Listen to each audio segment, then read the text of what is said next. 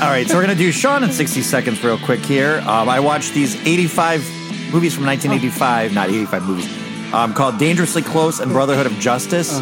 One is a TV movie based on a true instance where these kids were vigilantes in a school. Okay. And then one is a theatrical release. The TV movie Brotherhood of Justice had Keanu Reeves and Kiefer Sutherland. Oh, that's- okay. That was actually really good.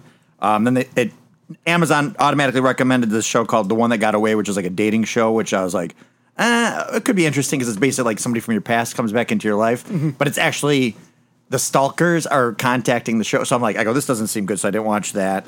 Watched uh, Oz the Great and Powerful again. Damn, how much time does this guy Uh, have? season 23 of Amazon Amazing Race, uh, Bachelorette, of course. but you're I not telling us watched. anything about him.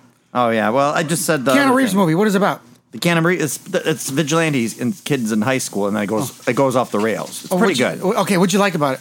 Um, it's pretty dark, Okay, but it's for a TV movie. It's kind of clean. So. Okay, all right. all right, that's it. All right. you're not supposed to tell us what you watch. You're supposed to tell us what you watch and tell us about it.